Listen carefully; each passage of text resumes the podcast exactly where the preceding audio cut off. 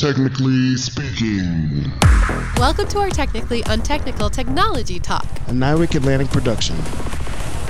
I'm Chelsie, the NIWC Atlantic audiovisual specialist and lover of current events. And I'm Alex, part of the media engagement team and a lover of history. Alex, why do you like history? I love history because it shows us what has happened in the past, but it's also becoming current again. So it's really neat to sort of relive what has happened in history. Exactly. I start every morning off with the news. That's my current events, just trying to trying to stay up to date on everything going on, which eventually becomes history, like you said. So, you love history, I love current events. Let's combine them, Alex, because it is Black History Month and we are currently up to some amazing things in support of diversity here at NIWC Atlantic. Sounds good. Coming up, we've got a great show ahead dedicated entirely to inclusion at NIWC Atlantic. Get comfy, turn up the volume, and let's get started. So, Alex, I sat down recently with Sean Fraser and Gerald Walker over Teams. Both have a role to play in NIWC Atlantic's initiative to sign more educational partnership agreements, or EPAs, with HBCUs, or historically black colleges and universities. So, Sean is a NIWC Atlantic IT specialist and the STEM HBCU lead, and Gerald is a NIWC Atlantic scientist and the Mid Atlantic Tech Bridge liaison for EPAs. So, I asked them both to share why NIWC Atlantic is focusing efforts on the partnership with HBCUs? And Gerald starts with this answer. The approach that the Navy is taking now is is focused on innovation. And uh, part of the innovation uh, pipeline is to expand into areas that you haven't been to before, you know, and look at things in a different perspective. Source ideas from communities that you previously may not have uh, uh, engaged with before. And HBCUs are the uh, perfect grounds for uh, meeting all of those goals. And there's so much talent and scholarship and research being done at these institutions that the, the Navy and DoD as a whole have not fully leveraged. So it's it's a mutually beneficial uh, arrangement that NIWC has has really uh, stepped to the forefront in in trying to uh, leverage and, and and be a strong partner with. But tell me a little bit more about how that's going to end up helping our technology and helping the warfighter. I can tell you my perspective on this. That's what we want to hear. you might not want to take this as gospel, but this is my perspective. So there's there's a lot of um, ethical and, and, and moral uh, uh, reasons to be engaged with HBCUs as well as other minority serving institutions. Uh, but primarily for me, it's because you know we're we're in a competition, a global competition, and if we're not mm. Utilizing and sourcing the best and brightest from all of our students our entire academic community, then we're putting ourselves at a global disadvantage. And the diversity from which we are able to draw in this nation really is unparalleled on the global scale and gives us that advantage on the world stage to think of America as this melting pot, right, with a bunch of very diverse uh, population, and we need to tap into that for all the reasons that you mentioned, Gerald. So thank you. And Sean, do you have anything you want to add about that? Yes, just to add uh, just a little bit. I think what's important with this initiative here at um, NIWC with partnerships of HBCUs, it, it, it plays into our uh, execution plan of cultivating a, a, a winning team. Because ultimately when those students are able to engage in research when those students are in, uh, able to engage in whatever projects that uh, that they become acquainted with as a result of being a part of us here at NIWC, then at that point uh, we are championing what we what we talk about when we say you know about having a diverse workforce. Those students and faculty members then are able to uh, add, as we say, a different perspective. But that is huge. And part of the commands initiative is to kind of bring that awareness. Like this, this is mm-hmm. something that it, it's not a charity event. It's not something that we're doing um, just to help the schools or help those students. This is a mutually beneficial arrangement that's going to make the command stronger moving forward.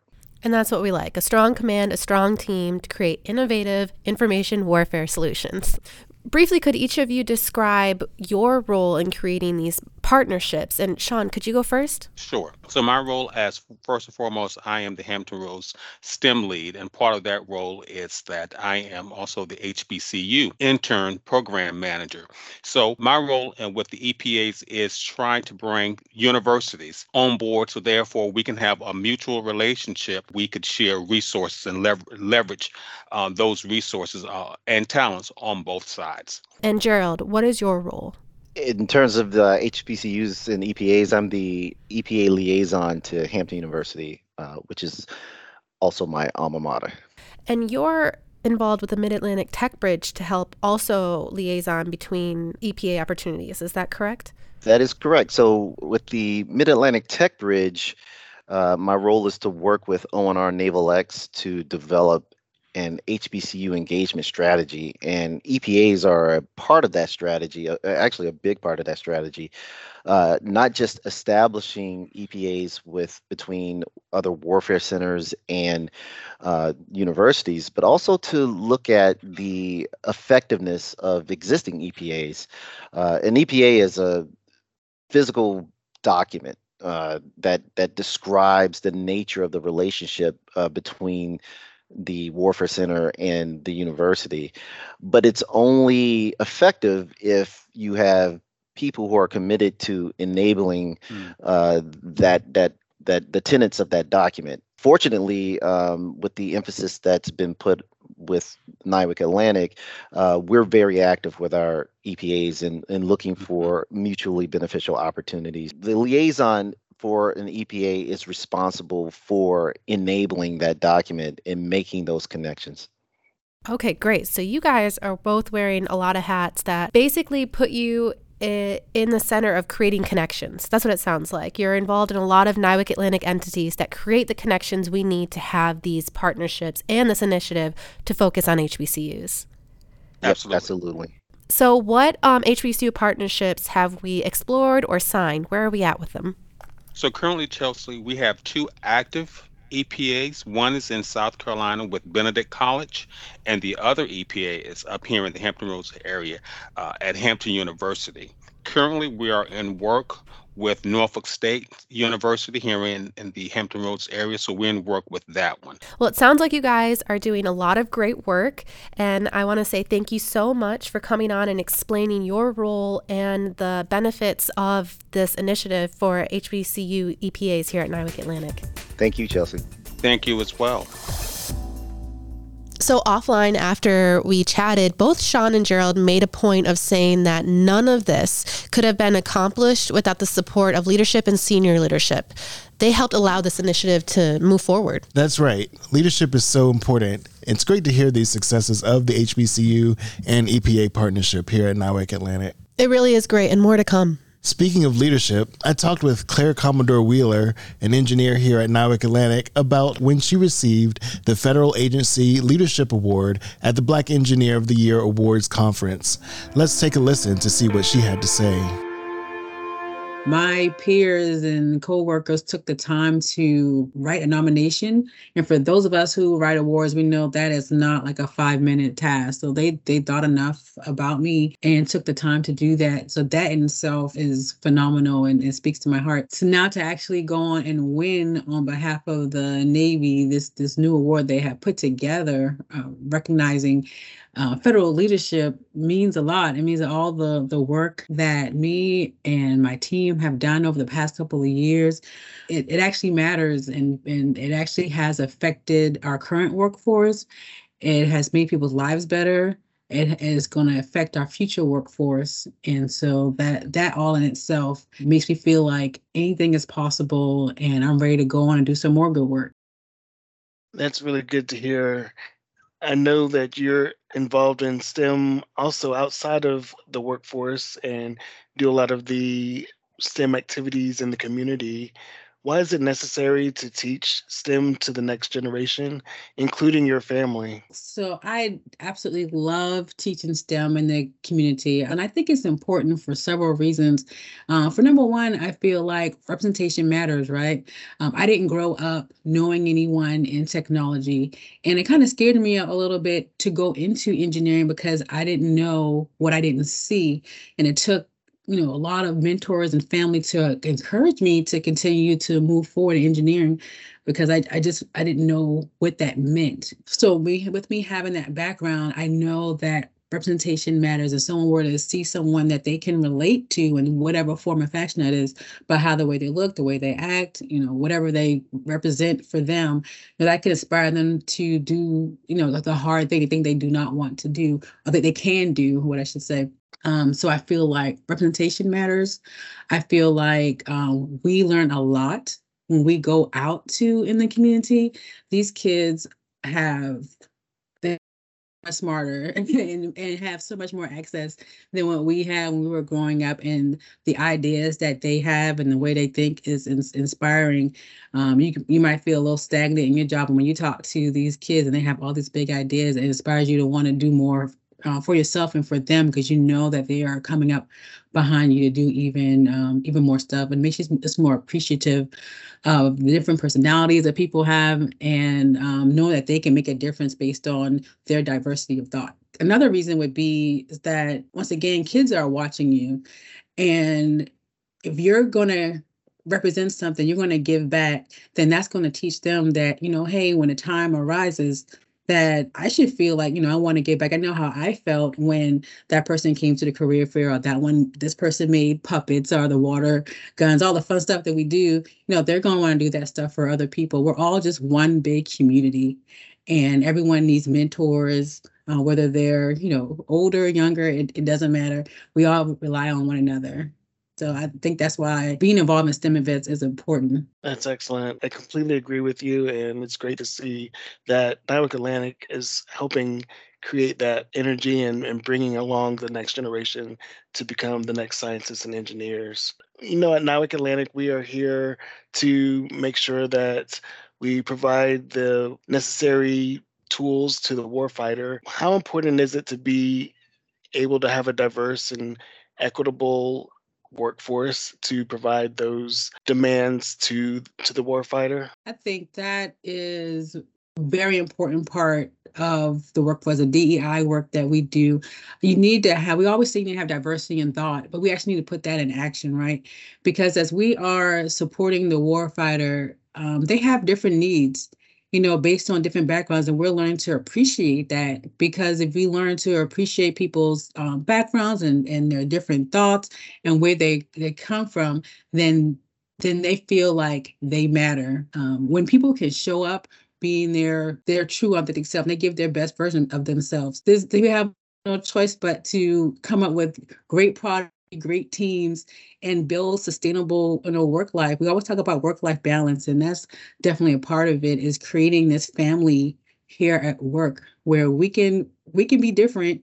We can fuss and fight you know but we all looking at we're all feeling appreciated based on our thoughts and come back together at the end of the day and putting together a product that will work for our, our warfighter. Everybody comes together to make it happen. I really like that is there anything else you'd like to add? One thing I think I would like to add that's speaking to me is that for you know all those people who may be listening that may suffer from imposter syndrome, you know, you are not alone, right? No matter wh- where you are, what I'm learning, no matter where you are, what you do, you may suffer from a little bit of imposter syndrome. And I know it's very stereotypical to say if I can do it, you can do it but this is actually true. The world is waiting for you to step into your element and share your talents. It has been quite a journey for me to kind of get over that and it still comes up right so, you know i don't think you're ever fully cured the more you do the more you have a little bit of angst of am i doing the right thing you know but I feel like everyone should just, you know, trust your gut, you know, be able to steer your course differently if things don't go, you know, the way you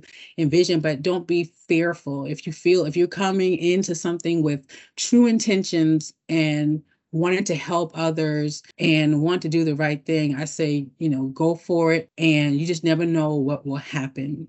So, you know, trust your gut, try to do the right thing, tap into your strengths and try to shoo away the doubts so you can be your great, your greatest best self. Feel empowered. I would say that. That's excellent. What a way to end the interview. Thank you so much, Claire, providing that insight and giving us the opportunity to highlight the importance of what we all can do and what we all can become. thanks again and congratulations to you on your award. And thanks for joining us on Technically Speaking. Thank you so much, Alex. This was fun. Thank you for the invitation. She is very impressive. Is this the first time she's received this award? It's the first time she received the award, but it's also the first time this award has been offered. It's exciting to see that someone from NIWC Atlantic has received this recognition. Yes, very exciting and very proud to be a part of that.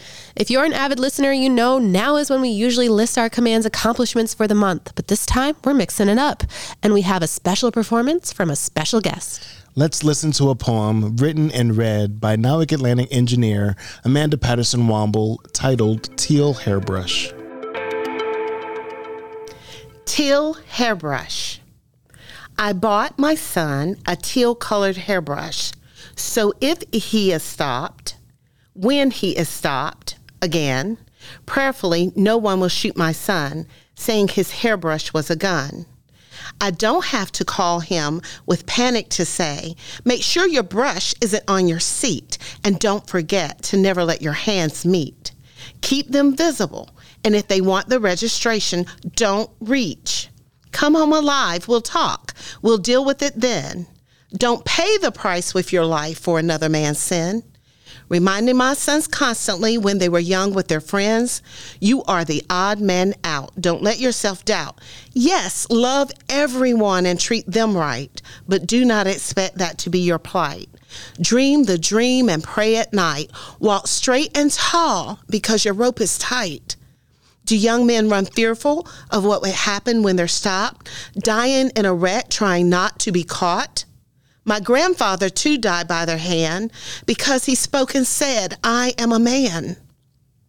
They choked those words from him, strangling him by his tie. For nine months he suffered before he died. How, do they ask, could five black men let killing another be their sin? For 400 years they've been conditioned this way, being taught he's not a man, led to this day. They thought they needed fear, a penalty to pay, not a price for his life has always been the way. A brother, son, father, and uncle, cousin, friend. All these things, yes, but first a man. Yes, I cry, I cry, I cry for him. I am his mother. He is my son, my cousin, my brother. Why they ask, is our blood pressure high? Say it's the meat that we eat, but that is a lie. It's the tension we carry day to day as we work, live, and walk, making our way. Fight or flight should be what we occasionally feel, but in our heads, it's a never ending reel. It makes you answer the phone with the words, What's wrong? Are you okay? Instead of simply, How's your day? Not of order this is written to get pity for me, but to give you a glimpse of the world as I see. So I bought a teal hairbrush for my son, you see, as a safety mechanism built in for me. I have one less reminder as he walks out the door to give him, as I try to ensure I'll see him again. I constantly think and strive for ways today to keep him alive. It's really not in my power. So I continually pray that the hearts of men change and see him the way, the way Mamie saw Emmett, Sybrina saw Trayvon, Wanda saw Ahmaud, Samaria saw Tamir, and RowVaughn saw Tyree. To see him the way you would if you were me. That's a really powerful poem by Amanda very heartfelt and describes what I'm sure many mothers and families are thinking about each day. And creative. I thought it was a very creative way for her to depict, you know, the hardships and how she wants to protect her son in what seems very simple yet very powerful message of just this hairbrush that is teal yeah one simple item can be mistaken for something else and it just it can change someone's life in an instant so exactly really grateful for her sharing that with us me too i'm very very grateful for that so we're going to switch things up now. What was once our technical tip is now our technical tidbit. We're expanding our horizons. This week's technical tidbit is a fun fact. Not really that technical. Chelsie, did you know a black man invented something that saves everyone's lives multiple times a day?